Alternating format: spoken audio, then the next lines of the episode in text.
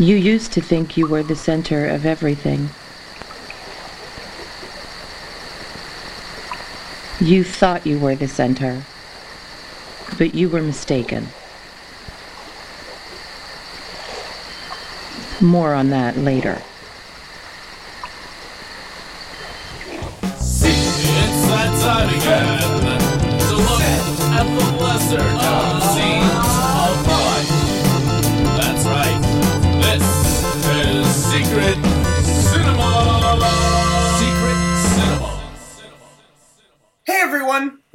Secret Cinema, the podcast that tries to make the language of film universal. I'm Paolo Carone, my co host is Carrie Chafee, and we're joined again by Emily Neil to discuss Marco Ferreri's 1969 existential puzzler Dillinger is Dead, as well as Jim Trainor's animated 2008 short film The Presentation Theme. Now, the dialogue in Dillinger is Dead is in Italian, so the opening sample you heard is actually from the presentation theme. Jim Trainor's film is easily the most obscure film we've covered, but it's still an award winner, claiming the Stan Brakhage Film at Wits End Award at the 48th Ann Arbor Film Festival in 2010. In case you're curious, the Ann Arbor Film Festival's website says that that award is reserved, quote, for a filmmaker who demonstrates the utmost dedication to their individual creative art practice. A deep and personal necessity drives this artist to make revealing and thought provoking work in moving image art that embodies both formal innovation and integrity. End quote. So keep that in mind for the discussion. Anywho, here's Carrie with the plot summary. In the presentation theme, a man travels aimlessly through a bizarre space to encounter his destiny. And in Dillinger is Dead, Glauco, an industrial designer, finds a revolver wrapped in an old newspaper about the famous gangster John Dillinger. Fascinated by the gun, Glauco takes the time to disassemble it, clean it, and even paint it. While his wife sleeps upstairs, Glauco uses the revolver as an opportunity to reflect on his life and decide where the future really leads him. As I mentioned before, Dillinger is Dead as an Italian, so any direct samples from the film would only be appreciated by Italian speaking listeners. On top of that, Dillinger is Dead is largely dialogue free, so there's not many options in the first place. However, Dillinger is Dead opens with a monologue that sets up the film's key themes and symbols. We didn't jot down enough of it to quote it adequately in the discussion, so I'm going to read that monologue here.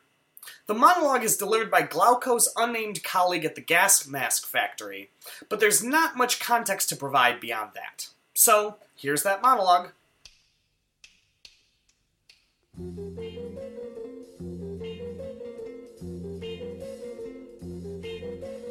Isolation in a chamber that must be sealed off from the outside world because it's full of deadly gas. A chamber in which one must wear a mask to survive strongly evokes the conditions under which modern man lives. One cannot reflect on this mythical one dimensional man without analyzing all the characteristics of our industrial society. Nevertheless, a well drawn metaphor could be very informative and shed light on certain far reaching consequences that are never explicitly addressed. For example, doesn't knowing that one must wear a mask create a sense of anxiety? Internalizing these obsessive hallucinatory needs leads not to an adaptation of reality, but to mimicry and standardization, the elimination of individuality.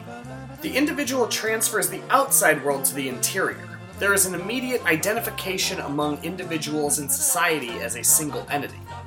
One's needs for physical survival are met by industrial production, which, in addition, sets forth as equally necessary the need to relax, to enjoy oneself, to behave and consume according to advertising models that render in explicit detail desires anyone may experience.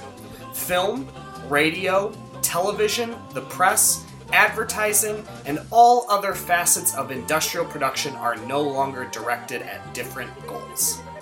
Moving on, Dillinger is Dead fills its dialogue free core with the diegetic music playing on Glauco's radio, and most, if not all of this music, blatantly underlines the film's themes and subtext. For our last sample, I'm going to play The Moving Finger Writes by the Four Kents, one of the more prominent songs in the film, and conveniently one that's entirely in English. Please enjoy the song, keep your ear on the lyrics, and we'll see you on the other side for our discussion of Dillinger is Dead and the presentation theme.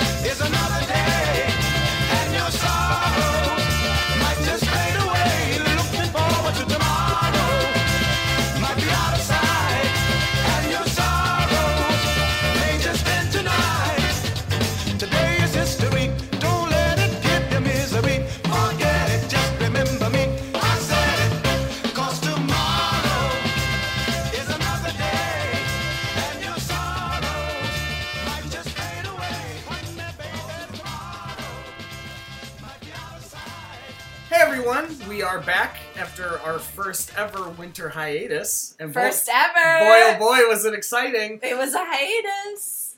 But we're back, and we're back in full force with with our is probably our most difficult movie that we've covered so far. At first, I thought you were going to say our most difficult guest. No. One of our most charming guests, Emily, is here, I I try, I try. and we brought her here uh, to discuss Dillinger is Dead. They Um, dragged me here, yeah, but I liked it.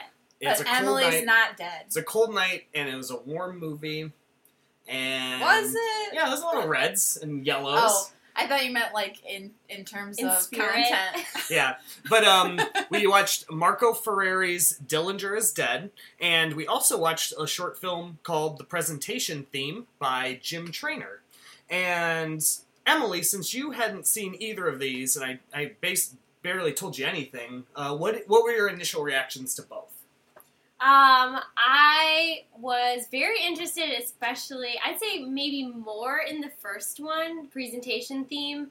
Um, I kept wanting it to move faster to kind of get to the point, which was uh, it did not behoove me in the second film, Dillinger is Dead, because it definitely played out one tiny piece at a time, very slowly. Not a lot happened, but I definitely see the the parallels in them. But did you enjoy them? That's the real yes, question. I All right. did. But I have a feeling that the more you explain to me what I just watched, I'll enjoy it more. All right, well, don't count on that too much because I can only explain so much. I, I did kind of get a lot more. This is my second viewing of Dillinger is Dead and like fifth or so viewing of Presentation Theme, and both of these have stuff that escapes me. So, Also, disclaimer I am a literalist and I sometimes have tar- a hard time with metaphors Yeah. and reading between the lines. So I love it when people tell me what they see, and then I like it more. But it's harder for me to just pick it out. Yeah. I thought about that while we were watching it. I kept thinking, I wonder how Emily is reading the scene because I know we've talked about how you take things literally uh, first. Like when you were a kid, you had issues watching movies because you took all animated movies very literally. Yeah, it like movies like this make my brain work harder, so it's more tiring. Yeah. Oh yeah. But I mean, that's true for anybody. Yeah. And I mean, my initial reaction to this is I would argue that Dillinger is Dead is not necessarily a movie as much as it is a art piece hmm. that is it's almost like a novel that's visual. But for me, I read it and I don't understand what I read. For I- both of them? For both? The No, no. I for presentation theme. So this is the second time I've seen presentation theme. It's an animated movie by apparently uh, an animator from Chicago, which I didn't I didn't know he was Yep. from Chicago. And I like presentation theme, but every time I watch it, I don't feel that I fully know what the artist is trying to say. I just mostly appreciate it for the visuals that he creates and the parallels between the narration that he he juxtaposes. But for me, presentation theme, there's never that that clear moment where I go, aha, oh, that's what this is trying to say. I mostly appreciate it as an effort by an animator to make something really creative. Yeah, and that's that's definitely fair, and I can't But I would I wouldn't yeah. say that presentation theme is like one of my favorite short films or favorite animated films or favorite experimental films. I wouldn't say that at all. Yeah, uh, very fair, 100% fair. I honestly would say both of these movies are canonical for me, where they are both favorites. They're not like top 100. They might even be top 200. I've seen a lot of movies, but it's they're in there. They're movies that I, I really love, and I genuinely find them really rewarding to come back to. And I thought the main reason I wanted to do them as a double feature is because they both approach in almost polar opposite ways existentialism. There's like a, a sort of elements of existentialism to their approach and to their uh, well, their approach to character and narrative. Like the narrative is almost entirely stripped away in both, and it's like focusing on these incremental developments uh, with heavy emphasis on repetition and minimal effect to get the point across. And so that's why I wanted to. Uh, that's not necessarily why I love them, but that's exactly why I figured But they'd if be they're good. using that to get the point across and neither Emily or I know what the point is, are they effective? I Yeah. don't know. I actually I feel like maybe a presentation theme because again I'm taking that literally. The theme that in presentation theme can be found in like anything.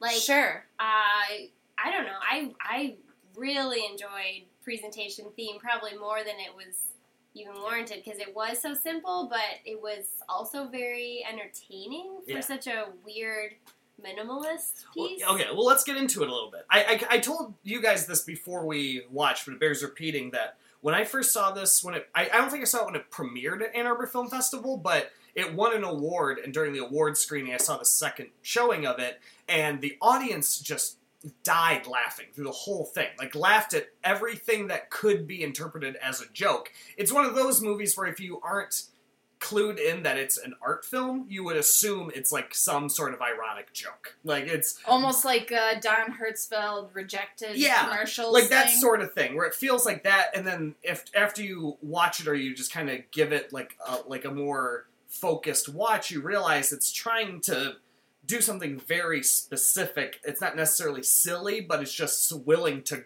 go to certain places with what it's doing that are just silly because they're unexpected and bizarre. And um, well the two the, the the key quote that i wrote down because it really was kind of why I, I thought of the double feature and also what gets to the core of the whole movie is the line at the beginning where the narrator says of the main character. You used to think you were the center of everything but you were mistaken. More on that later. And that's like the whole the whole of the short film is getting at this idea of this reckoning with one's place in the universe and the idea that you assume that you are the center of the universe and or uh, most of us have to deal with that idea of like when like, we talked about this in Clifford. The idea Yeah. of like when you're a child uh, you see you see the world revolving around you and as you get older you learn that it doesn't revolve around you.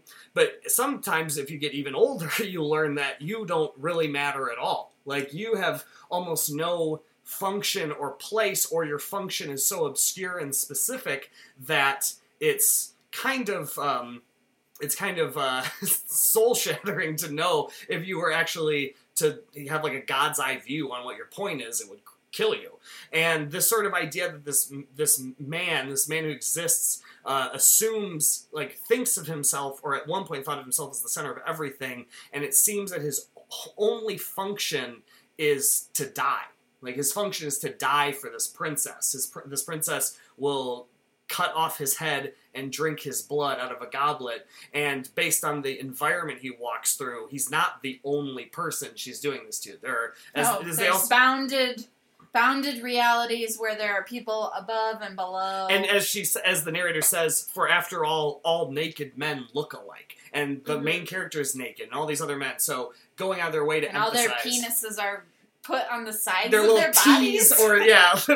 How else are you supposed to show? What's the word? How else are you supposed to know that they are subverted? Or sub- subjected? Subjected. Subjected. to quote Is- the narrator, is that even a word? yeah, Subjected. it's totally a word. yeah, it's like very obviously a word. but yeah, so that's I, yeah, and you're right. I was going to talk long on this one, but that's that's kind of what I got out of Called it. it. Is it's like all that minimalism and repetition. I mean, that's to a certain extent seems to be part of his style, though I can't really base that on having seen anything else of his. But it seems like the lo-fi nature isn't necessarily reflecting the content as much as it is his means of animation. Sure. Uh, he like just looking at frames of some of his other stuff. Like it was, I almost watched The Bats by Jim Trainor a couple days ago, and The Bats is also similarly line based. I think it's white lines on black instead of black lines well, on and white. there was some of that. Oh, there's some of that in this too, but it's uh, so there might be. I haven't seen the movie, so but uh, yeah, he's. I think that's what he is trying to do with this, trying to explore this. Like, I mean, it's a very very straightforward idea of like maximalist ego versus ego death and everything like yeah, that. Yeah, I would not say that the presentation theme was as difficult as Dillinger's no, yeah, Presentation theme is relatively straightforward due to the narration, and the visual is so simple that there's not a lot of complicated material. It's just a matter of interpreting what the narrator is saying in context with the visual. yeah. Oh, and another thing I should have. Also, Yeah. they I, I don't know if you guys caught this, but at the beginning of presentation theme, it says that it's inspired by or based on a book.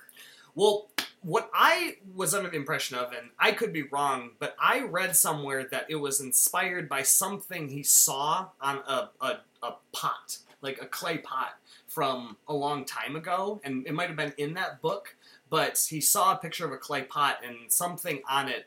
It was like one of these figures that is in the movie or something like that is what inspired him. But yeah, it doesn't have like even if it is adapted from something, it it isn't like intended to be like, oh, you should know this or it, that background is necessary. It just seems like he is playing with themes and Mhm. imagery from whatever it is that inspired him. Um, I really like the sounds too. Yeah. Uh, in Mm. presentation theme, but I liked the way the narrator said, "What the blood is strewn all around around your nose and mouth. You know this because it is represented by dots." yeah. And I feel like a lot of what maybe, and you're totally going to explain this better because I don't really know, but in Dillinger is Dead, basically your perception of things is because of what you're told by all the media you're surrounded with through whatever lens we look at the world. And that could be totally wrong, and this is a stretch, maybe. That you, you know what it is based on the context of uh, what you're told. Yeah. I like the dots parallel between That's a good parallel. the yeah. presentation theme and Dillinger's Dead, the dots on the gun. Yeah, ooh, And the blood. dots on Yeah, the gun. and the gun is red. Yes. There's a lot That's of really good, Emily. yeah. Yeah, It's I like perfect that a lot. yeah, it's I, just like I was saying. This movie presentation theme is kind of the inverse of Dillinger is Dead, and that's like a perfect in visual inverse. we got it. We Yeah, solved nice. it. you got the key, and we unlocked it. you know there is blood because it is represented by dots. Yeah, and there's a lot of stuff with the narration where she's going out of her way to be like, and this means this, or Mhm. this is what this is. The one I wrote down because this is such a big part of it is the we take your nakedness to imply subjection and defeat. Like uh, this sexuality and weakness is being like very blatantly linked. And the key moment of presentation theme is when the main character gets this blood strewn field and finally gets to the top of the stairs and meets this princess, the princess reminds him of his mother, and he has this flashback. Uh, do one of you want to describe the flashback? Or should I just keep Uh, talking? No, you don't have to keep talking.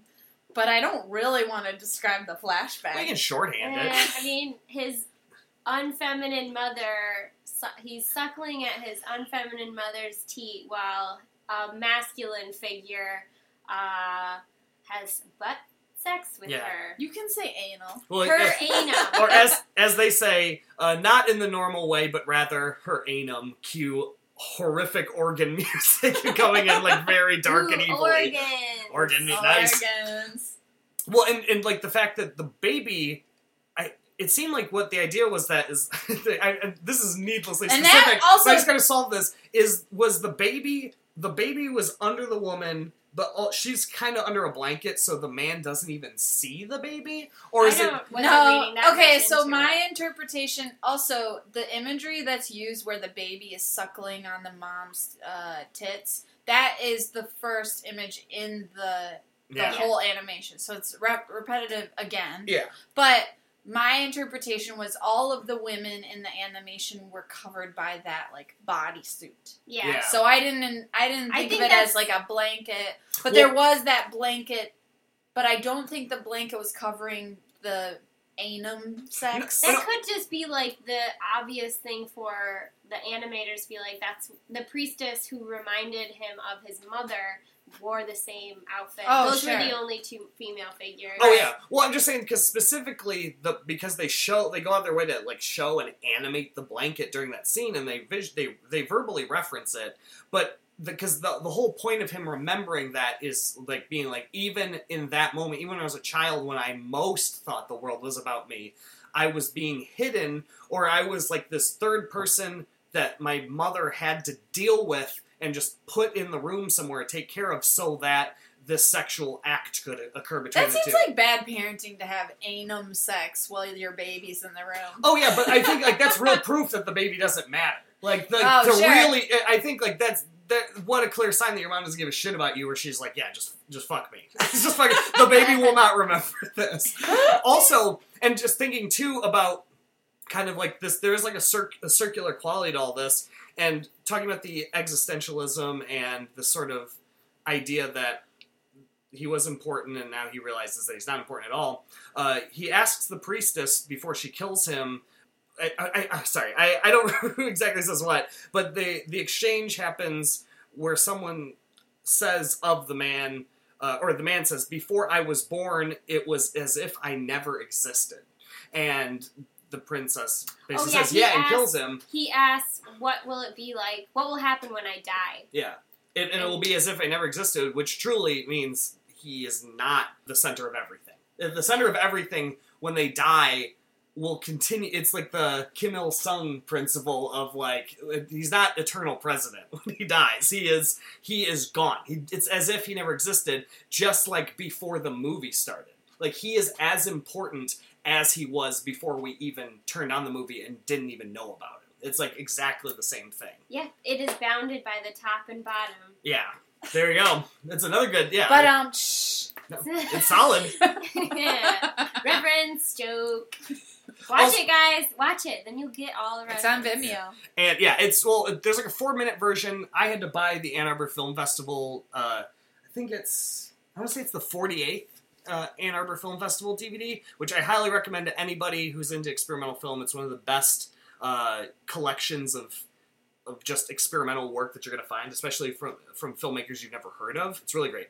Uh, One last thing. I wanted- Also, that festival's pretty fun to go to. yeah, well, it was Sometimes. It, it was. I don't know because they changed leadership a lot since then, but I hope they're great because there was one of the the formative experiences of mine as like of someone who studies film and tries to make films. It's like really important. I just want to mention one last thing about this, and then we can move on to. I have one the last real- thing. Okay, well let- let's. Oh, you, last you do things. yours. You do yours. Yeah, the phallic images that also kind of tie into Dillinger is Yeah. dead. There's three phallic images. There's literal penises drawn all over the naked men's bodies Mm. to show their shame or subjection. There's a mammal-headed snake, which Yeah. seems to imply the danger because it enters it. Snake! Snake Yeah. mammal-headed snake, which enters it at the same time we see that there's blood.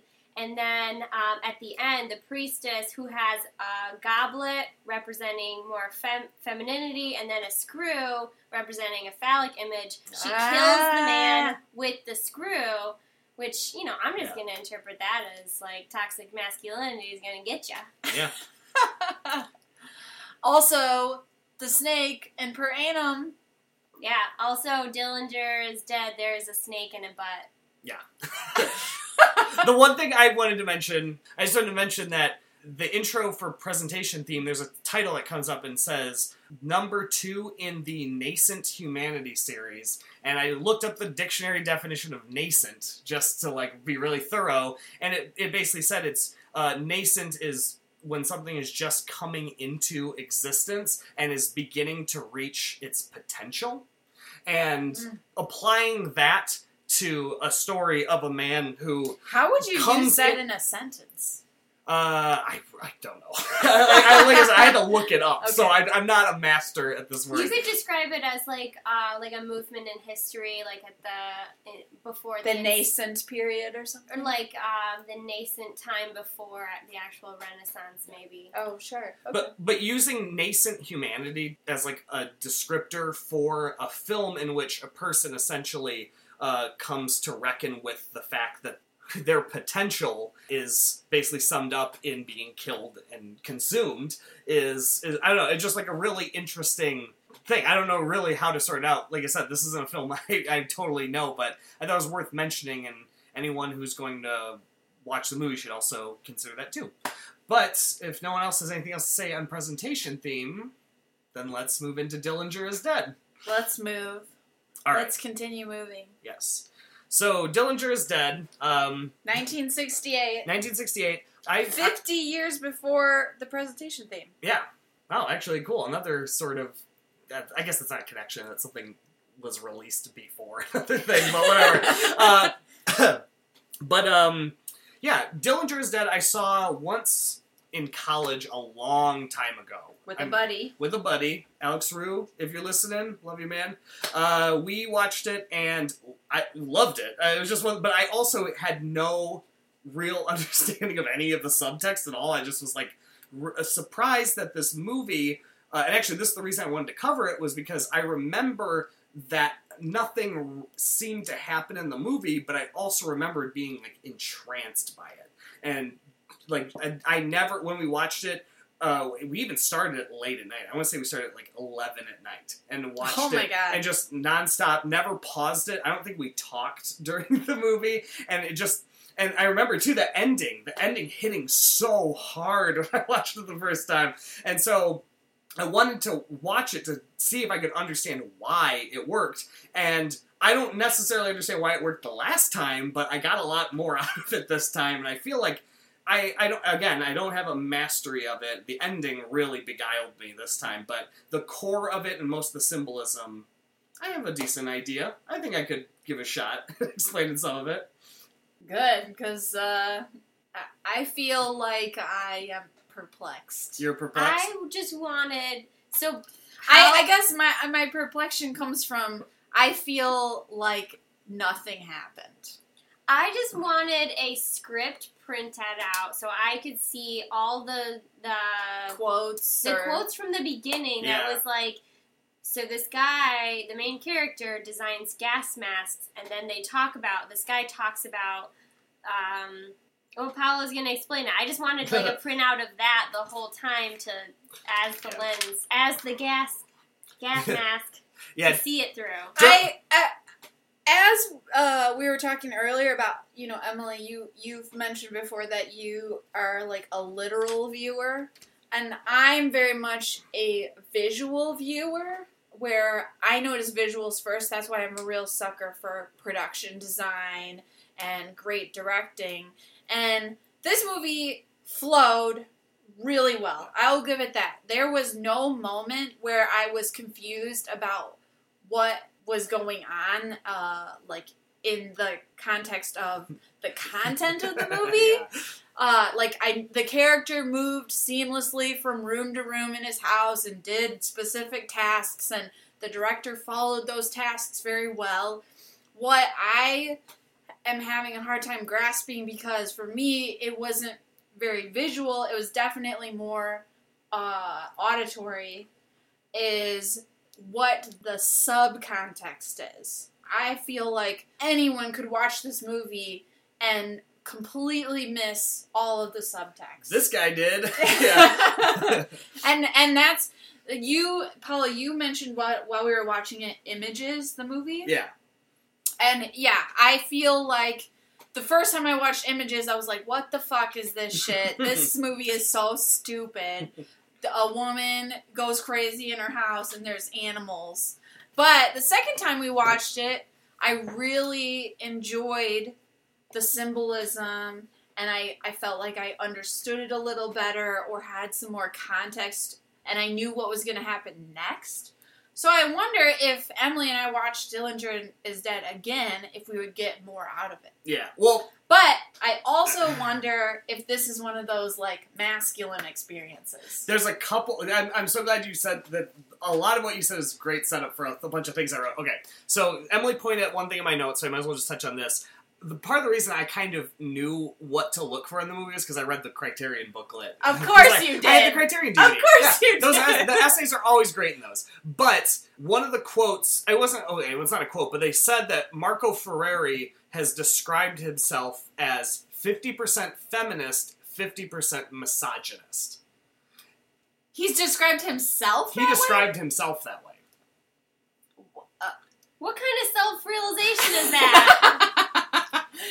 that doesn't seem like a very uh, effective self-realization. That seems like a person in maybe the seventies describing himself. Yeah. yeah. well, that's this That's- guy, right? Yeah. He's this was '68, so Well, I, I, we, and again, we haven't really seen any of his other movies, so it's hard to yeah, really. that's, that's it's hard true. to really generalize in terms of like th- by all accounts this guy's a very political accomplished filmmaker and i learned the names of most of his movies today this is a huge blank spot for me but um I'll, let me read the the what i wrote down of the gas mask quote because that is really the core of the whole metaphor of the And that's movie. right at the beginning. it's of the right at the beginning It's like the first thing that happens It's- in the movie. yeah and it's one of those things that And it could easily be missed. it could very easily be missed. Like I told, I tipped you guys off, and I wanted to write it all down. And after I realized it was going to be really long, I stopped. And I, I think I'll put it in the show notes or something. So if you're hearing me say this now and you didn't hear it put in the show notes, then I decided not to. But uh, what I wrote down was isolation in a chamber that must be sealed off from the outside world because it's full of deadly gas strongly evokes the conditions under which man lives and then the that's said in regards to the They're gas testing a gas they're at a, yeah gas mask factory and the main character whose name is never mentioned but is glauco that is his name That's his name. in the script it, like i said they never say it during the movie but according to everything i looked up his name is glauco Actually, you mentioned that they named both the women. yeah the basically yeah everyone else it, the, the other two characters have like some sort of They get a name. But yeah, uh, but Glauco, uh, he he designs gas masks, and his one of the guys he works with is telling him all this these metaphors about how a gas mask and testing a gas mask in a chamber or like like wearing a gas mask and surviving deadly toxins while trapped in a chamber is very much what life is like. That's like the metaphor for life. And after he says part of this long quote, Glauco says, "I don't want to design any more masks. Like I like like a, a mask is something that protects you from The the, deadly the deadly gas gas. I don't want to design these masks. That is the core metaphor of The whole entire movie. Of the entire that he's removing the mask from his face. he's he is he is trapped in some sort of chamber of deadly gas, at least in his perception, and he is slowly over the course of the movie removing that mask and leaving that chamber.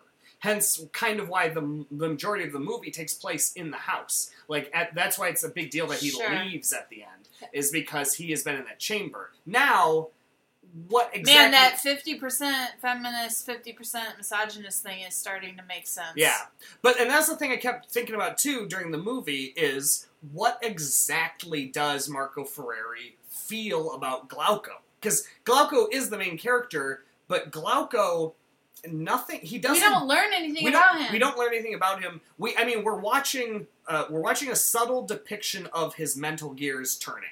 That is literally what the film is. Yeah. Uh, it's we're watching a man slowly transition from being a normal man, a normal middle upper class Italian man, uh, go from having just like a normal home life to killing his wife, sleeping with his maid, and then joining a, no, a yacht to be a cook. They have they slept together. I thought they just like Licked honey. Yeah, like licked honey and laid in bed together. Yeah, I, I mean, I, I just took it as like th- of the- Seduced. of- that's the function of it. They- we don't have to see them have sex. Essentially, there's some sort of again too. I don't necessarily know how much of like Italian social subtext I'm missing with stuff like that, but that's how I took it. Where it was like it was some sort of transgression where because he's trying but it starts he's he's cooking he comes home and takes care of his wife he isn't like mean to his wife he, his wife doesn't do anything in the movie that makes you hate her that makes us hate her that makes him hate her. yeah, hate it her seems more like she was sniffing a lot of gas because she was just like dozed off. I have a headache. I need sleeping pills. Well, and that's what I I was kind of wondering because I was thinking about that. I went into it with that quote in mind about him thinking of himself as fifty percent misogynist, and so I was like, okay, is what is it about the women? Like, what is there something in the depiction of the women that I should be paying attention to? And it seemed like, if anything, and I don't know to what extent it's being put on the gender, but at least his wife seems to be, yeah, like you said, the the deadly gas that is society, that is this life that he has put on a mask to live in. Uh, she doesn't have that concept of a mask. It is life for her. Yeah, she's already succumbed. Like she's just so complacent that she can't even like get up to do anything. She's just like, "This is my life. I'm gonna be in bed for hours," and Yeah. Can- he just like can't stand how complacent she is. Maybe. but also up until the point Is point, that why at a certain point he goes, even though she's like drugged up on sleeping pills, he like goes and tries to play with her? He like puts the like, like, toy snake in experimenting, her butt. well, that's yeah, that's towards that's the gears have turned significantly by that point. sure. I would say that if if we're gonna, I, this movie does not have a three act structure, but if we were gonna try to put a three act structure on it, the the act one turning point, the thing that sets everything in motion, is the gun falling out of the closet. sure. Up until that point, I mean, he does have that like I don't want to make these masks anymore. But beyond saying that, nothing he does is any different from well, a yeah, and normal he even person. asks her like, "What can I do for you? he comes, Can- yeah. Can I help you?" And he's really nice to Sabina. But yeah, once he finds the gun, and he's making dinner for forever. Yeah, well, because Aw. he, he goes, he goes. His wife made him food. He goes to eat it. He doesn't like the food for some reason, so he goes and starts making himself a meal, and takes a while. But when he's making that meal, he you, he has music on, but nothing he's doing is abnormal. Nothing suggests a mental Well, process you- other than just you like said all the music is pointed as well. it's really pointed. You said you wrote down. Just that there's one song that I loved. It was in well, whatever it is. It was in Italian, but it said here and there. I love my freedom. Yeah. I love my freedom over and over again. It's like Mm. it's like that um, really happy, upbeat. I love. I'm so happy song, and that's before he finds the gun. Well, Really quick though, the conversation I've been trying to remember of the guy he after he tests the the mask in the chamber, they go back to that guy's office and that guy's like flipping through a magazine and is talking about how people consume film, radio, other media, advertising. What's the core of what he said? Because I'm trying to get that was the more important thing that I was trying to remember. I, I honestly, that's the part I remember the least. I do remember enough imagery in there. Like, do you remember the moment when he's he's flipping through that magazine? He finds the image of a guy with a machine gun, and he shakes the page as if the machine Yes. gun is firing. hmm And um, we're also seeing these advertisements and everything like that. And then once once we get to the point where he finds the gun, the first thing that he interacts with isn't the gun; it's the newspaper. It's a form of media, and it's granted, it's like not necessarily a manipulative form of media. It's like flat reporting. But from there, we all on top of that, we also have the music, which is like commenting on like not maybe not necessarily what you are, but like here's how people feel, or here's what the like here's the type of music that everybody likes. And then he turns on the TV, and the TV is showing like those beautiful women with their lipstick and everything. I can't remember exactly It what was they're talking young about. girls asking what they like to wear. Yeah, young girls asking what they like to wear, and he plays that the the whole movies eventually. And um, there's like little Well, bits of all the- Hollywood. All the young girls get asked when they started wearing lipstick. Yeah, and if they wear mini skirts or nylons. But like I I really want to maybe find that quote real quick because he I could he, not find any quotes from the oh, movie Oh, online. Yeah, the guy talking to Glauco was like, yeah, what I thought the gist of it was that the things that we perceive, like it's changed us to make us more complacent and comfortable with wearing our masks Yeah. through things like film and TV and radio, all of which Glauco consumes one by one later at home yeah, and is slowly where, where he's like after that conversation he consumes all this different media and then has that snapping point yeah. The quote that I wrote down, and of course I didn't write down where it was from or when it was said, but somebody is discussing the idea of being a cinema physiologicalist. Oh yeah, I wrote down a quote from this scene too. Yeah, Or uh, I might be saying that wrong. Uh, but it the idea that they come about is that when you consume media like that, you're confronted with what is the idea of us. yeah And so uh, that too ties into the idea that Glauco is trying to figure out who he is without the gas mask. and I'm so glad you brought that up because the quote I wrote down from that exact scene is when the guy on the TV says regarding who he's talking about. Quote, then he rebels and begins altering his perfect image. Mm. whoa Yeah. That's what I was saying during the movie. It's like if every time I tried to like write something down, I'd be like, "There's another symbolic trigger that's and being introduced is, on and screen." this is dubbed so you can't listen and write Yeah. but like it's It's so, it's such a weird experience because we watched the movie, and while we were watching the movie, I I honestly I was like bored out of my mind, yeah, and. I almost fell asleep twice, and I took I barely took any notes. But at the same time, while I was watching it, I was like, I know this is really dense. Yeah. I know that there's a lot going on that's just not on the surface. But at no point did the movie really make me care about it. well, I- And that's don't know, why I think I would like it more the second time that's fair. because it, it, like you said, it's just like images. Where the first time I watched it, I was like, this doesn't matter to me.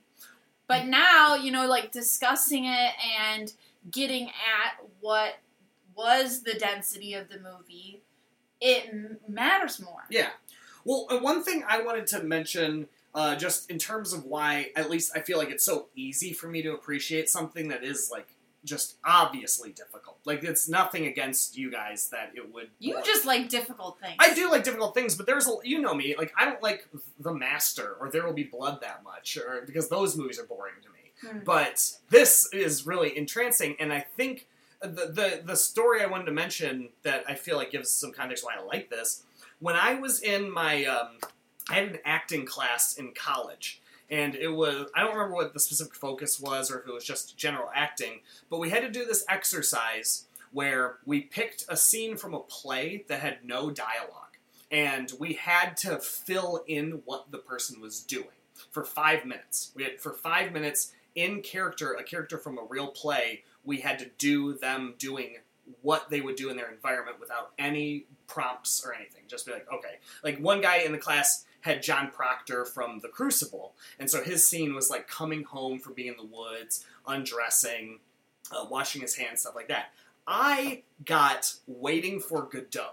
Do you guys know Waiting for Godot? I've seen Waiting for Guffman. That's the same. Yeah, same thing. Well, Waiting for Godot is almost entirely two guys sitting on the side of the road. It's already just that. I had to take that and remove the other guy, and there. So it was just me by the side of the road, and for five minutes, I had to believably sit on the side of the road for five minutes, like a real person would do. And I remember doing it and being like, "Oh, okay, I'll play with my shoe." My teacher being like, "No, wh- why are you doing that? You're trying to look busy. That's not what a real person does. A real person has no audience. What are you when you're not being watched?" And watching this movie, it's like that dramatic exercise stretched to feature length with subtext filled in underneath it. This like watching this watching this man it is it is sort of boring by what it has to be because to show this like the one realistic yeah, I mean the the that the yeah. impressive thing, like I said earlier, the impressive thing about the directing is that he consistently represents the mundane. yeah Yeah, I actually I felt so because I sometimes get bored very easily, but I did not in this movie because I felt so easily at home in this guy's home Yeah. because Sure, he yeah. shows the same room, which is kind of rare for a lot of older movies to show the same mo- uh, room in different angles each time. yeah So you feel like you really have a grasp of the space, you really understand where he is in that space and how he moves. You don't often see room to room how it flows. yeah And I liked that. Mhm. Um, plus, it was a cool Italian house. Yeah, Yeah, is- it was a very cool I thought Italian house. I thought the production design was really great, especially considering how little there is to show and how they can't heighten it too much because that would distract from. You can't have a movie that looks like Almodovar and then have the main character do nothing and express nothing. Sure. That's like too much of a divide. But it's just colorful enough and just visually interesting and cluttered yeah, there were some enough. really strong art pieces in the house. Yeah, and just like they like did a close up slow, like slow going through all the spices on his spice rack, Yeah. and I thought it. I for me it flowed in a sense that it was like comfortable for me to watch, and it was good. yeah, I, um, I really agree I with just that. the only uncomfortable part was when he was like seducing the maid, and then when he wasn't eating. you were just- very upset about he that. He comes home and he's gonna he's he's Says he's hungry. He fixes a plate to eat, and then he just like looks really sad and doesn't want to eat it. And there's like a half a lemon on the like Yeah. on the plate. And then he, what does he do? He opens a book, looks at a picture of a steak with a recipe, and he's like, "Oh, that's what I have to eat now." He's so easily moved Yeah. by a recipe book, which I thought was like, "Oh, this I definitely." He's going to be so easily influenced by the things that he sees. Like he's gonna watch something or hear something and be affected by it immediately. Mm. yeah. So I should keep my eye open for that. He made a steak. Eventually, guys, he did eat. yeah. Yep, we watch him eat. And it's weird that, that you mentioning that how to like think about it, back on the movie and food clearly is some sort of very important symbol that escapes me in this movie. Like I it's cuz it's so much of the action is food related. The ending essentially The film- watermelon? the film resolves itself. Yeah, the watermelon is involved with the seduction scene. Honey is involved with the seduction scene. Um that, like when he shows up, his wife made him dinner, but he doesn't want to eat her dinner. He wants to eat his. Because he's not sure how to consume things, even including media, where at the end, he's gonna make his own. Hmm. Yeah, He's making his own reality to consume. I want to make a quick shout out that's totally tangential, but I took a course in college about sex, gender, and sexuality where we had to watch movies that that go through sex, gender, and sexuality. One of the ones that always really stuck out with me is our teacher made us watch Nine and a Half Weeks Oh, with man, yeah. Mickey Rourke and is it Kim Basinger? Yeah. And it is not a good movie. I'm just going to tell you that right away. Not a great movie. But one of the things that I remember about the movie is there is this absolutely amazing food seduction scene where I can't remember which of the characters is blindfolded. It's either Mickey Rourke or Kim Basinger, but one of them's blindfolded and the other basically opens the fridge and then uses everything in the fridge to seduce the other person. And it is so hot. It is like ridiculously hot. And this movie had a scene where somebody was being seduced by food, I guess. But it was it involved honey being poured down the woman's back, and that is not sexy. Well, and, but in that that, is just sticky. That's sticky, and that's it. That's the end of the story. but in that scene, what I think it's before the honey gets put on her, she says to him, "Why do you find me sexy?" And he laughs and never actually answers the question. And the honey thing, So too, maybe he doesn't find her sexy. That's what I was thinking. I, I I don't think he actually is attracted to her. I think it's a transgressive act. It's an attempt to like destroy his world in Mm. some sort of way of like breaking a taboo or transgressing a boundary or something like that. Mm. Something that only can like when he does it, it doesn't change anything. It doesn't affect his life in any way. But killing his wife is like the ultimate transgressive act because he cannot go back. It permanently changes things. It permanently makes him an outlaw or Dillinger or whatever exactly the transformation is. But uh, but he like- gets away with it. yeah, but uh, he the whole uh, idea of like I feel that's what I assume with that seduction scene is that he's he's just doing it because he's like, well, I want to break out of what I do, what I'm supposed to do. This isn't something. This woman obviously feels comfortable enough in the house, eh, but she doesn't really seem afraid of him. It's not like he's like showing his power over her. He's just doing it because he's like, yeah, why not? Can I do it? Can I do this thing? And then he can, but it doesn't actually reward him. So he's like, "What's the next level I can take it to?" Hmm. One, okay, I want to bring up this symbol because I feel like this is gonna be another thing that we can all talk about instead of me just rambling. Uh, do you notice in the in the scene where he's eating that that table that he's eating at? You notice there's a big poster for futurism Yes. behind it. So I looked up again the Wikipedia definition of futurism, just so I'd have it, and it's the social artistic movement emphasizing speed, technology, youth, violence, cars, airplanes, and industry. And if we remember, That's a lot of things. Oh yeah, but it's like you kind of see what the connection is between those. Like they, at least by, implied by the word futurism, it's this idea of progress. Like things that when you see them indicate maybe not good progress, but a progression from the past of sorts. Like youth is a progression. He is not. Um, Glauco is not youth. And Glauco does not move fast. He doesn't. He's not driving around fast in the end, but he's watching those. No, those he never moves fast. but we, it, he's watching when, at one point on the TV. He's watching, and it's like race car footage, or it's like point of view of a car, and it's just driving down a road. We see those boats with the the steam shooting out. We also see the just the the towers of industry shooting smoke out, which he also ends up driving towards the column of smoke at the end of the movie. Um, and violence, though, and the violence, the idea of violence being attached to futurism, and the fact that if he is like I don't know, it seems like to a certain extent that is because it's so blatantly framed in the shot. It's like front and center every time it appears, and so many of those things that Wikipedia associates directly with futurism make very blatant appearances in in the movie. And so I was just wondering, uh, do you, what do you guys think of that? What do you think of like the subtext of like old versus new in this movie, or do you not see that at all? I that I didn't think about that at all. all right. I didn't even notice that poster. I, I wouldn't, for me, I wouldn't say that that's as strong as a theme as the other things we've touched on.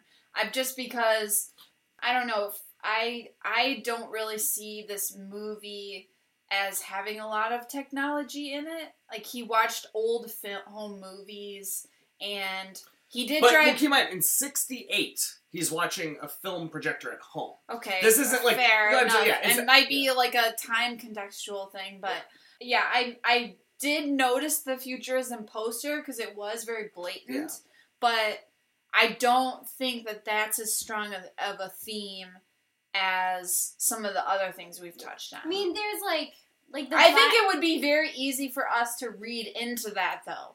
Well- yeah, because even um, where was it on TV or somebody says it? Some, there is mentioned. Somebody asked, "Do you think there will be a war soon?" Oh, I don't remember that. Yeah. I thought he like maybe he asked his wife. It's There's very possible I didn't. I don't remember it because I I was not paying attention. No, there, somebody definitely asked, "Do you think there will be a war soon?" And like it's kind of like that it, that turmoil of like the violence of progression and moving forward quickly at a at an exponential rate, and um, obviously the usage of the gas masks are. Um, it's all kind of just like makes you very uneasy. yeah. Yeah. Well, and I well the reason And I a gun. Yeah. Well, the reason I, I bring up the futurism thing is because everything I read about this movie describes it as his Marco Ferreri's most political and angriest movie.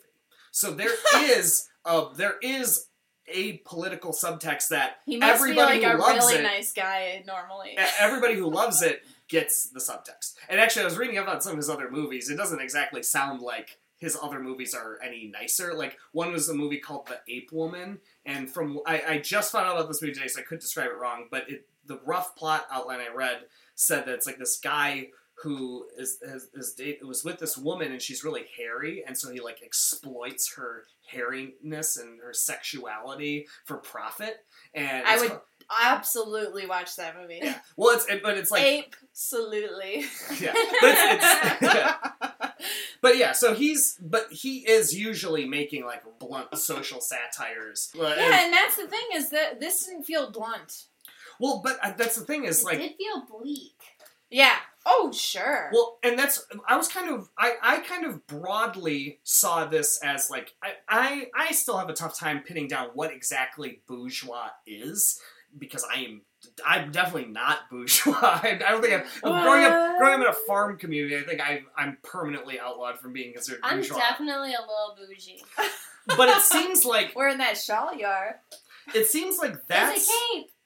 that's the chamber that he is isolated in is the bourgeois lifestyle and the mask is the mask of complacency of like i am okay with this i am okay with coming home from work and my wife is upstairs and so i just sit around downstairs Yeah. and i do nothing The dull, And- ordinary. and what gets introduced is I, I, it's like I don't. I in my mind, I want to say anarchy. When the gun falls out of the, the closet, it suggests anarchy to me, not just because it's violence, but because the gun has no logical reason to be there at all. Like, and and what you think of when you think of a bourgeois lifestyle, you think of a lot of order and a lot of like you can rely on.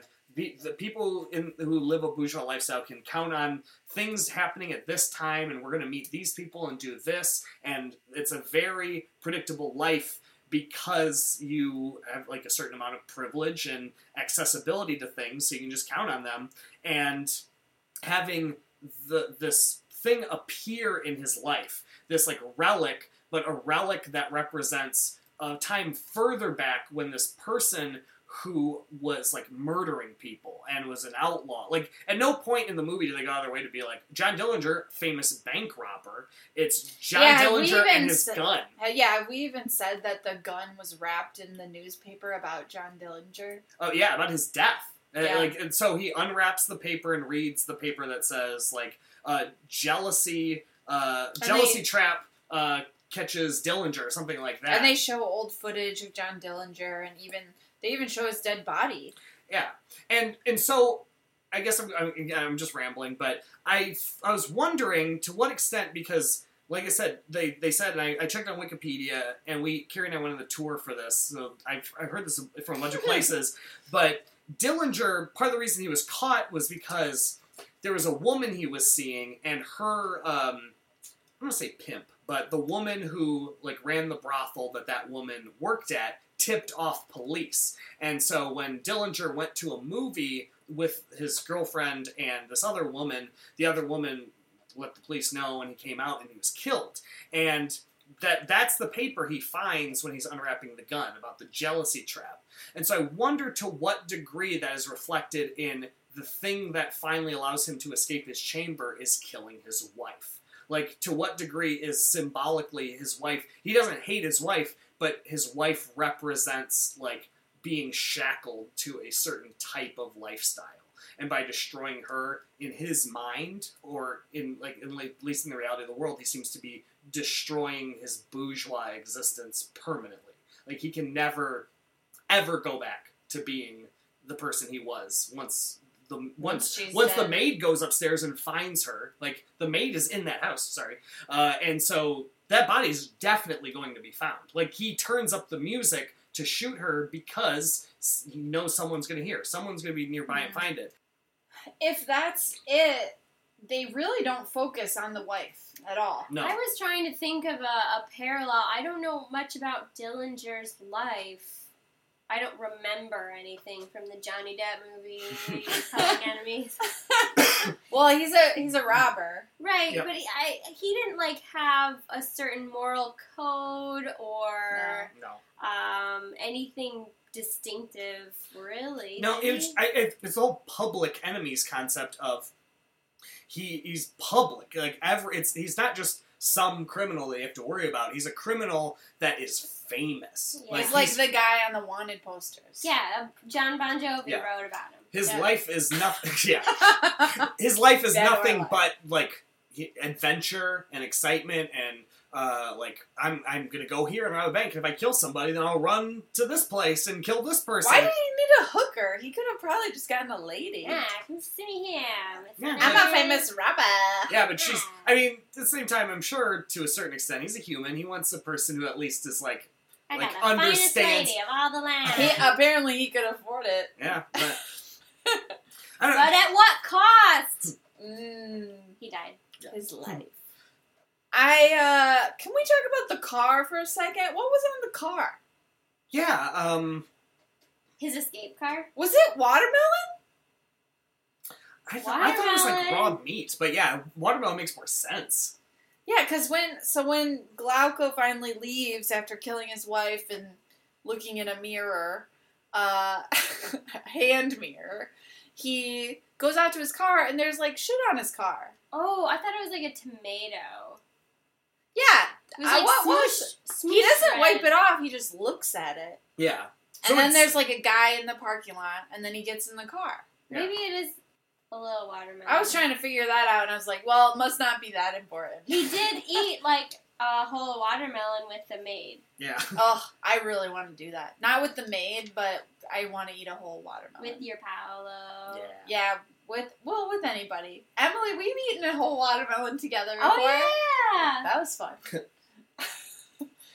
I want to talk about some just because you mentioned that, that. I want to talk about some really specific pieces of imagery because Like the hand dancing. Yeah, well, there's a, a couple things uh, throughout the movie that are specifically getting at this idea that reality is blurring for Glauco.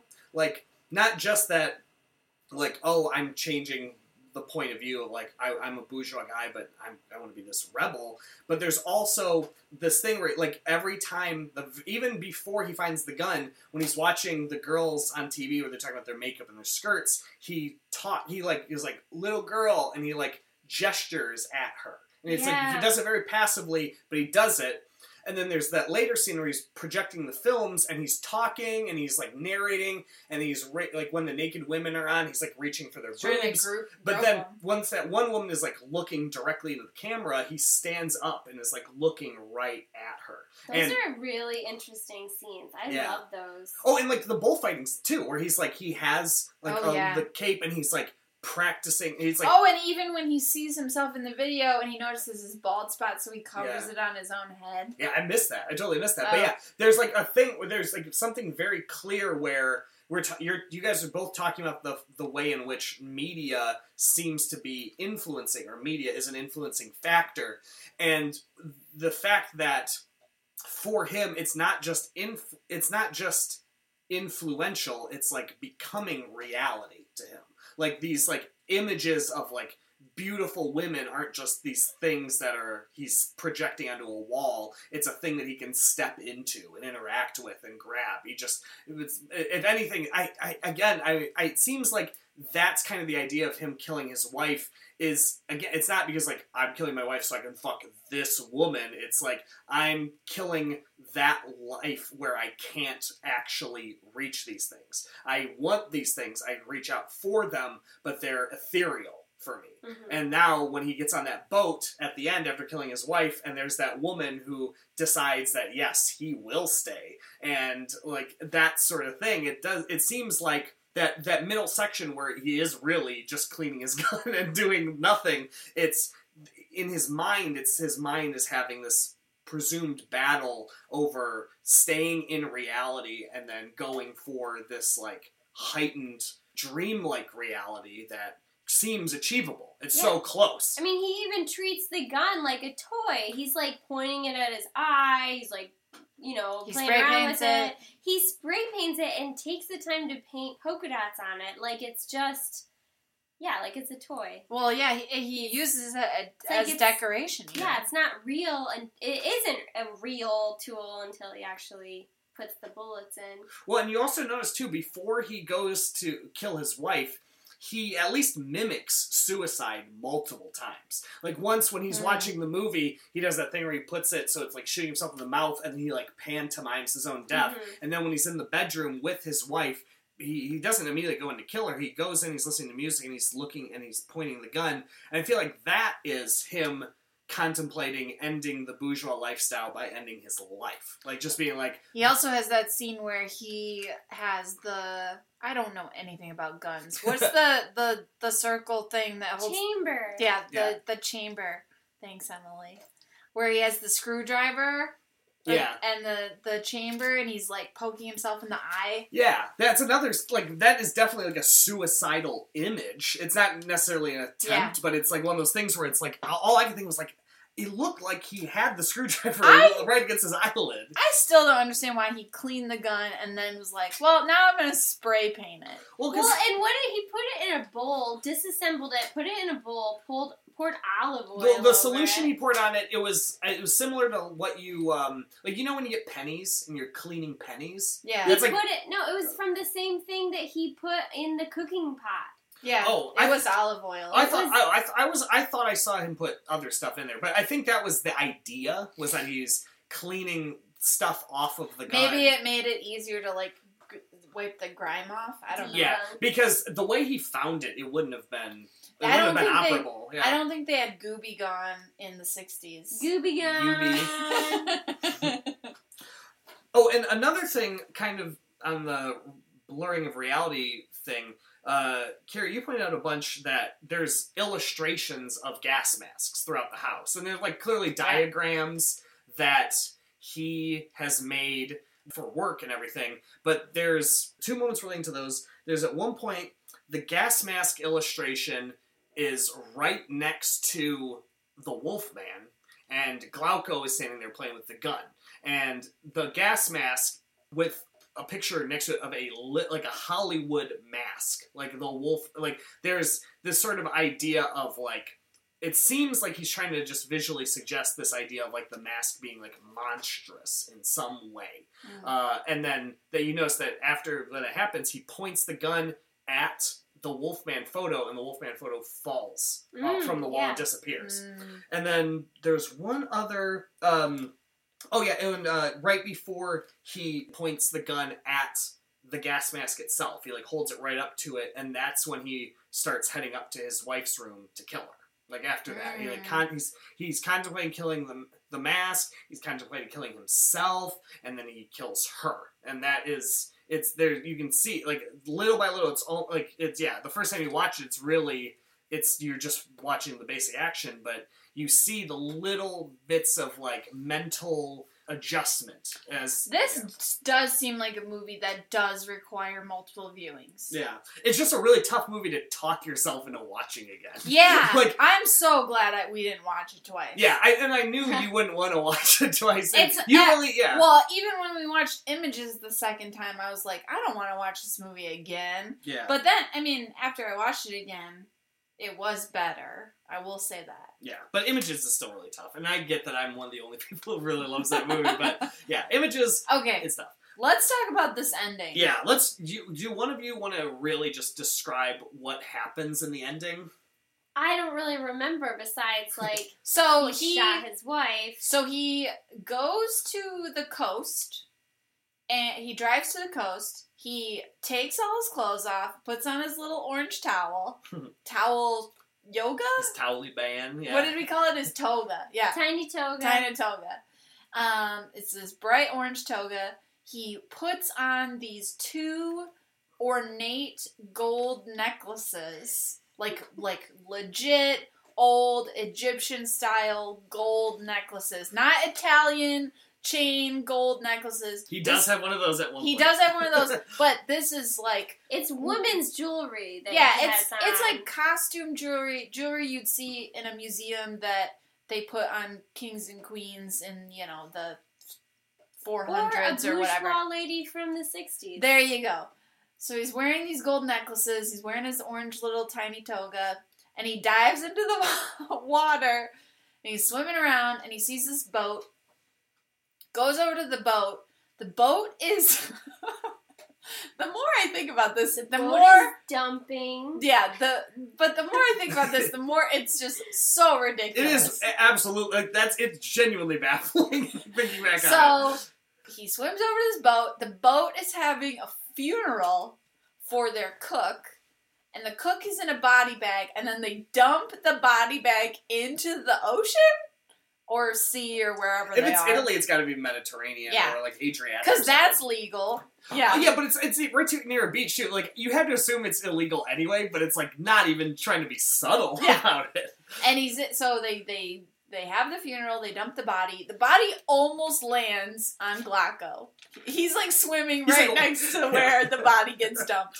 As soon as they dump the body, Glauco climbs onto the boat and says, "Hey, so you need a cook? I'm a cook. I'm a pretty good cook." And then he talks to the I guess he's like the captain, and the captain says, "Well, yeah, we do need a cook, but you got to talk to the lady. She's the boss." So he goes, he talks to this teenage girl in a green bikini. She doesn't say anything to him. She says to the captain, "Have him make a chocolate mousse."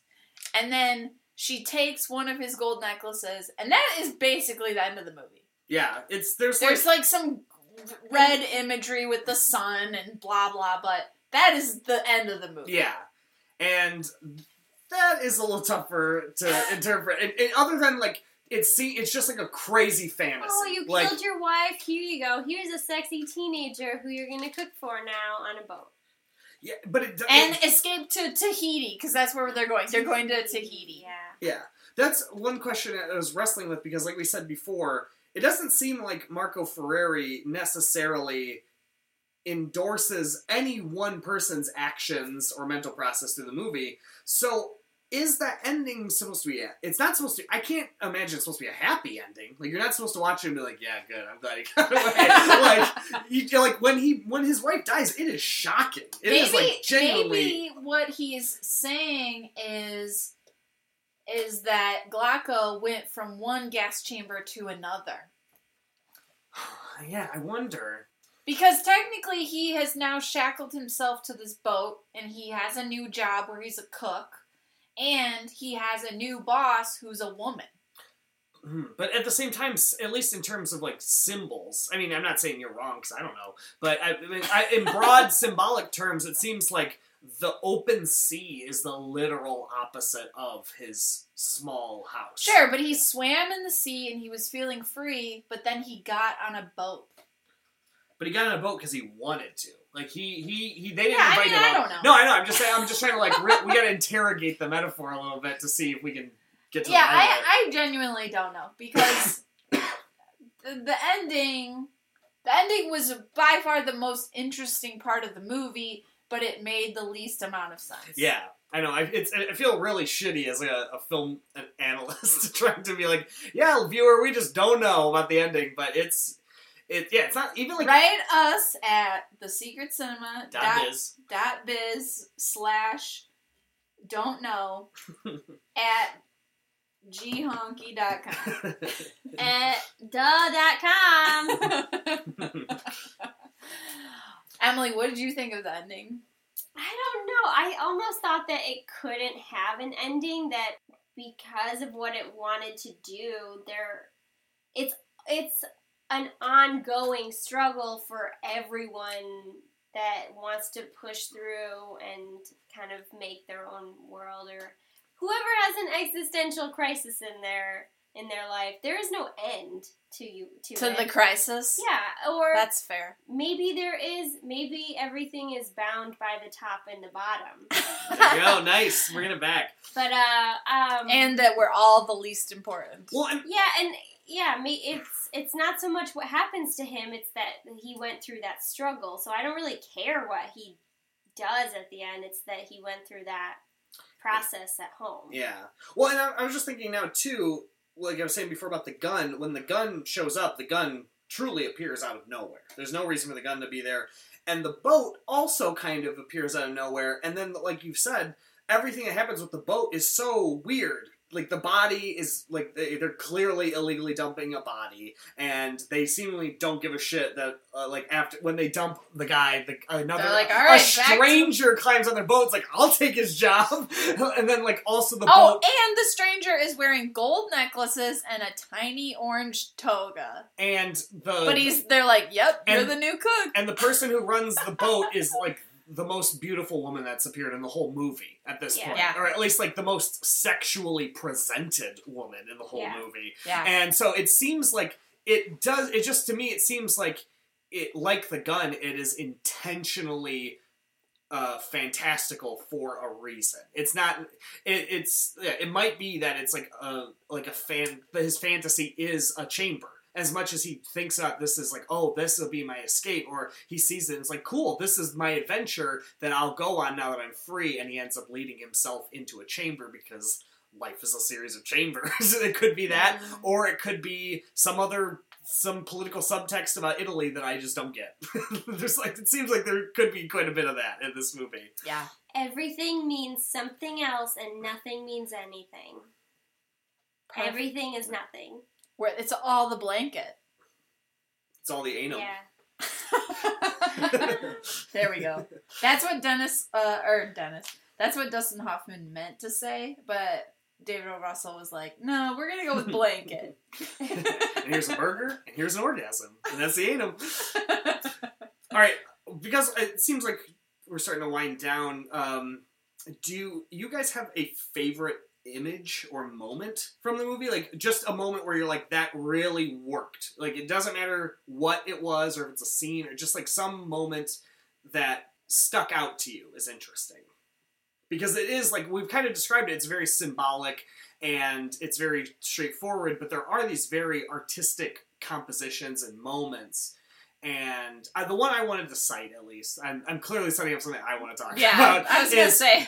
I, I want I, like I said the, sh- the when the wife gets shot it is really shocking. It was shocking the first time I saw the movie, uh, and it was still kind of like surprising this time too because it just nothing that forceful happens the entirety of the movie, and then suddenly someone is shot in the head three times. But the composition of the shot with the polka dotted, the red gun with white polka dots pushing into that pillow is such an amazing shot. It is like a, such a gorgeous and weird composition, and especially the contrast between like a pure white object and then this like very colorful object, but the, the colorful object is the violent object, and that like the like obviously the red and the the implication of blood, and there's just so much happening with like so little. I just like it, and the whole movie. There's like other little moments, but that really stuck. It sticks with me. It's like the image that defines the movie for me more than anything.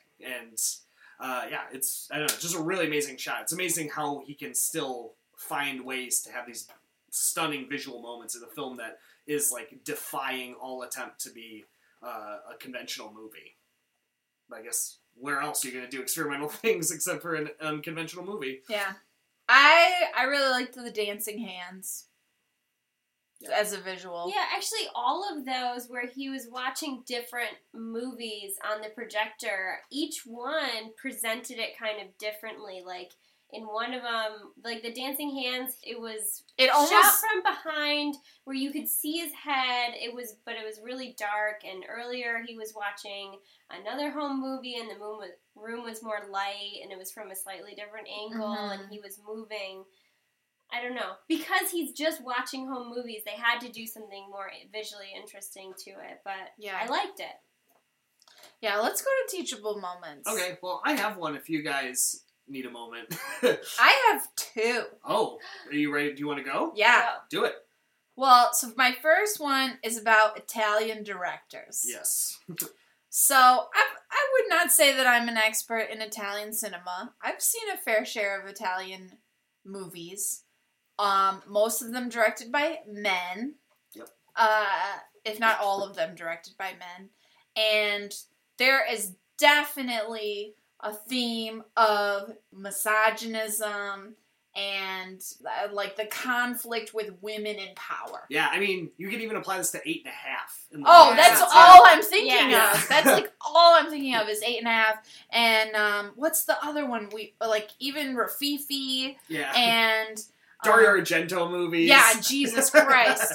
uh, yeah, there's just like this real problem with having like uh, developed female characters or women in power, or there's just like this struggle with like masculinity that I do find really interesting, but at the same time, it's also very frustrating to watch. You would make a terrible Catholic. Yeah. Yeah. Oh my God. Yeah. Well, I'm not one, so that that's fine. But the uh, so that um, I just wanted to kind of point that out. It's not really a teachable moment as much as it's like Italian cinema has this really fascinating masculinity femininity conflict Yeah. within its history. And especially like when you think of machismo imagery, Oh. you think of what? Bullfighting? Yeah. That's in this movie. oh, and that's why Talk to Her is so fucking good. Oh. Oh my god. Well, and we still there's a That's couple, not Italian, but still. and you have you and I have to watch. You, you haven't seen any Vittorio De Sica, who is like the definitive empathetic Italian filmmaker, Okay. and then Pasolini, who's very famous for doing portraits of prostitutes and things like that. Mm. And so there are filmmakers that are Italian, but yeah, you're right. The the prominent Italian films or films even made by Italian Americans tend to be very masculine. Like Scorsese is the a great example Oh, sure. of a great director who doesn't really write women that well or doesn't do No. good female characters, but men sure as hell can get into the depths of masculinity. Yeah, I just think it's interesting that that is the Italian trademark in in film is like the the masculinity femininity conflict. Whereas like you look at French cinema, their big thing is like what is life? What is romance? You know, yeah. that like what is the purpose? You know, I hate to use that voice, but that's how it feels when you watch those movies. And then, you know, American cinema is very much about like the individual Yeah. and Danish uh, filmmaking, at least from my experience, is really about like existentialism Yeah. and religion Yeah. and South Korean films are about family. Or like- yeah, yeah. and so on and so forth. I'm just saying it's like very interesting how uh, a country's or the uh, uh, a cinema's location or ethnicity really dictates what the film is about, which Yeah. is probably something pretty obvious. Oh But yeah, but it's it's uh, it's always worth mentioning. That Yeah. you uh, you have to keep it in mind, no matter how apolitical a film seems, that it comes from a culture that in some way created it. Yeah. Like e- even at, like to even to the extent of like a person who lives in the United States but was raised for the first ten years of their life in like I don't know like Russia. China Russia. or something. Yeah, that yeah, it's gonna that is gonna seep in there a little bit. Yeah. And and also it just Well, really- yeah, because it shapes your viewpoint. and I was too thinking the masculine uh, versus feminine uh, elements of the presentation theme. Oh, so uh, there's very blatant. Yeah. oh, definitely. No, I don't know if is it is it, it it seems now that I said it, it's kind of weird to describe like sex and breastfeeding as like masculinity versus femininity. I would say versus Yeah. more like a plus sign. yeah, yeah. I mean, yeah. But okay, so my second teachable moment just goes back to what I said earlier about second viewings hmm and how there are a lot of movies where the first time I watched them, I was like, I hate this. I really wish I had not experienced this. I have very violent first reactions to movies, and sometimes that can cause me to miss out on what the movie is actually trying to do. So I just want to encourage people to give things a second try. Uh, sometimes it pays off. Can you think of a movie besides Images that you? I mean, obviously you, you don't love Images, but can you think of a movie that you the first time you saw you hated it, and then when you came back around, you're like, "Wow, I actually really like this." I'd have to think about oh, it. I remember you not. This is not a movie, but I remember you not liking The Office. Oh, sure. And look at you now. I still have a lot of trouble with a lot of The Office. Yeah. But that's that's kind of the point. you're Yeah. supposed to Yeah, you're supposed yeah. to watch it and feel awful to a certain degree. Yeah, and I don't really like to feel awful on purpose, so I Yeah. love it. if it, makes me laugh, I will love. It. I mean, that's that's I, I, it's basically when I can relate to it. It's like I'm laughing at myself, and that's what we all need. yeah. The only movie I can think of recently that I had such a like violent negative reaction to, I always come back to this is After Earth. yeah. And I don't think I'll ever watch that movie again. The one movie I thought of for you, but you haven't watched it twice, was when we watched Margaret. And while we were watching Margaret, you were like, "This is really stupid." And then afterwards, I was like, "But Carrie, it's doing all these things." You're like, "Oh, I, I see now." I mean, Yeah, and then for a week afterwards, I thought about that movie and I was like, oh my god, that's so great. Or like, oh, I remember this. Or, oh, this. Yeah, yeah, Yeah. I mean, yeah, I, I do think I'll get a lot more out of Margaret the next time I have three and a half hours to set Yeah. aside. Oh, but it's to watch good. it. It's such a good three and a half hours. yeah, and I, I, while we were watching it, I didn't hate it. I just was like, You're just. It seems like there's It- way again- less going on than there actually. well, and actually is. again, there was a level of symbolism that I just was not picking up on or Yeah. understanding because I, I really, I really resent this. but there are a lot of movies where you need the right key in order to unlock them, and I would say that Dillinger's Dead is definitely one of those movies. It's like half Coen Brothers movies. Oh Every- Jesus yeah. Christ, yeah. And and but like Margaret is definitely a movie where you need the key in order to unlock it and you gave me the key after we watched the I don't want to spoil it. Mine, yeah, no, mine kind of goes along with that. Your teachable moment? Yeah, unless you want to Teach go. away. Well, it's not really teaching, but it's like I was, and I couldn't think of anything as we were talking about a teachable moment for this. But I think uh, kudos to Mr. Carone because I think sometimes when you have somebody that's able to curate something like let's watch this movie and this short, like making a playlist when you put certain things together, when you play them in a certain order, it does flow better and it can make more sense together. Like movements in a piece rather than, oh, here's a thing, it doesn't exist in a vacuum, but we're just going to watch it on its own. It doesn't fit Yeah. because you're watching it isolated. Paolo's really good at that. I just have seen thousands of movies, so that's why I'm glad that worked for you guys. Good. I I. Aw, Aw. blushing. Well, I, I, I was not. I'm not gonna lie. I assumed we wouldn't have much to talk about with Doctor Dead. But It's not, you were wrong. but I was like, I was like, cool. This is a chance to get in a, a, a short film, and yeah, just presentation theme has been on my mind lately. Just 'cause I But just haven't watched it. presentation theme, I would have a harder time getting into that right headspace for Dillinger is Dead without presentation theme because presentation theme, the way it looks and the way it sounds is more distinctive Yeah. and more cutting. Like where Dillinger is dead because it's older. Sometimes I can be a little bit dismissive about older, older, especially uh, foreign movies, because they do tend to be misogynistic, and I don't really care to pay Yeah. attention Yeah. to it.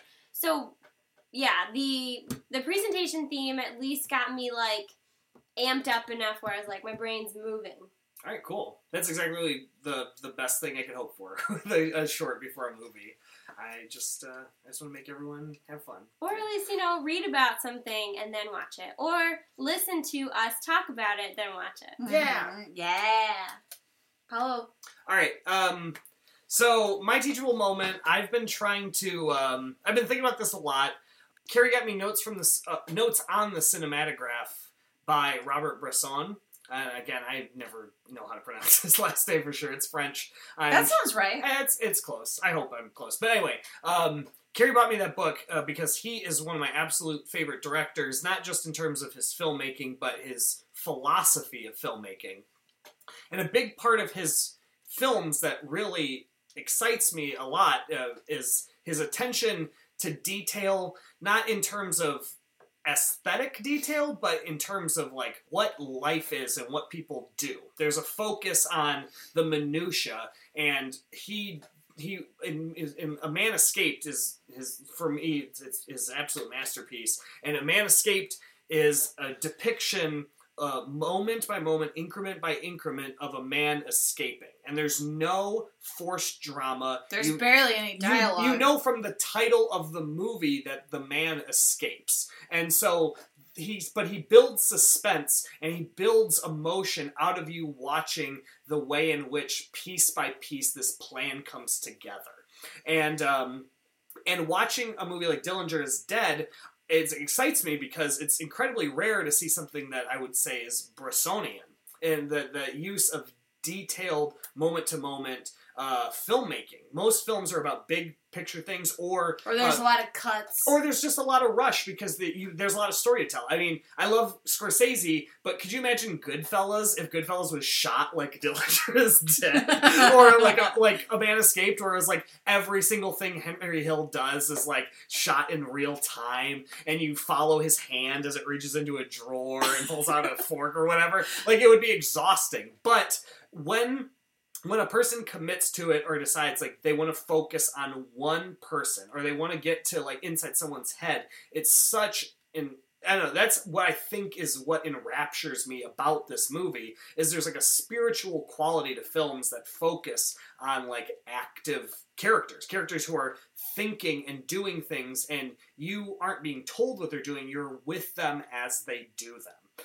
and it's it's rare. I was trying to come up with a list a couple days ago of movies that do this because it's really there's very few movies that aren't Bresson films that do this, and Dillinger's Dead is one of them. But um, yeah, it's something that is really rare, and I hope more people watch movies like this to study it as a technique. Like I said, it's not always useful, but you can do a lot. In Dillinger's Dead, you, there's no complicated screenplay. And I doubt it costs a lot. No, and actually, I found out in one of the interviews I read. I can't believe I didn't mention this sooner. But uh, Michel Piccoli, who plays uh, uh, what's his Glauco? name, Glauco, um, he said that Marco Ferreri didn't really direct him in this movie. He was like, "All right, these are the things that have to happen in the scene, but."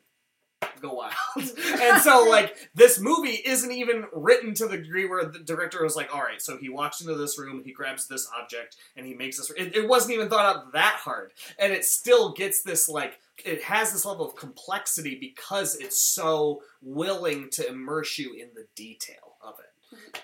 Yes. Yeah. I love that. And because I've always had such a lady boner for Linklater, Yeah, I can, this there we go. This is reminding me of the scene in Before Sunrise when Ethan Hawke is telling Julie Delpy about how he would love to just, he doesn't want to see mindless reality TV. He just wants to see people in their homes being who they mm. are. Yeah. And I remember thinking, like, he's so right. That's what I want to see. That be, people need Oh. to be oh. more real. Hunky Ethan Tell Hawke. me more. Hmm. and yeah, that's. Ugh. And I, I've never forgotten that line, even though I've forgotten a lot of the rest of that movie. Ugh. So you're right. You know who hasn't seen that movie? This guy. Oh no! he yeah, I hasn't haven't. seen any of them. I've been holding out for the Criterion box set because the Criterion box set of all Oh. those movies comes out in like a couple months. That's we'll have to we'll have to binge I- all three. I love Linklater. yeah, me too. Yeah, I mean, I've seen all of his movies except for what's the last The one in the one. before? Everybody wants some. Oh yeah, and I well, I haven't seen Everybody Wants Some, but I also haven't seen the last of the Before series. Which one was that one? Before Midnight. Midnight. Yes. I also have not seen that. I'm saving it. Yeah. He's great. Yeah, he really is. All right, sidetrack over. Yeah, we're yeah we're. uh I had to tie it in. That No, was a I good like tie-in, Yeah, that. it was a really Yeah. solid tie-in. But now we're just talking about how much we love Richard Linklater. So I think it's time to say goodbye. Uh, my name is Paolo. So long, farewell. I'll be say goodnight. Uh, bye. Carrie, carry out. Emily, Au revoir. this has been the Secret Cinema. Thanks for listening. The Cinema is produced and edited by Paolo Carone. All theme songs and original music are written and performed by Ricardo Ortiz. Any additional music or samples are taken from the film featured on this week's episode. All logos and artwork are created by Carrie Chafee. You can follow Carrie on Instagram at Carrie Saw This and see more of her artwork at www.carriechafee.com. You can watch Paolo's short films at www.vimeo.com slash Paolo Carone or read more of his ramblings about film at www.letterbox.com slash Paolo Erasmus. Follow The Secret Cinema on Instagram at Secret Cinema Podcast, on Twitter at Covert Celluloid, or like us on Facebook. Secret Cinema is a commentary and criticism podcast, and its use of film dialogue and film music for illustrative purposes falls under the fair use provisions of U.S. copyright law. The Secret Cinema is a product of Larry Leafy Productions. All rights reserved. Thanks for listening. Well, then. You find yourself in an unbounded landscape.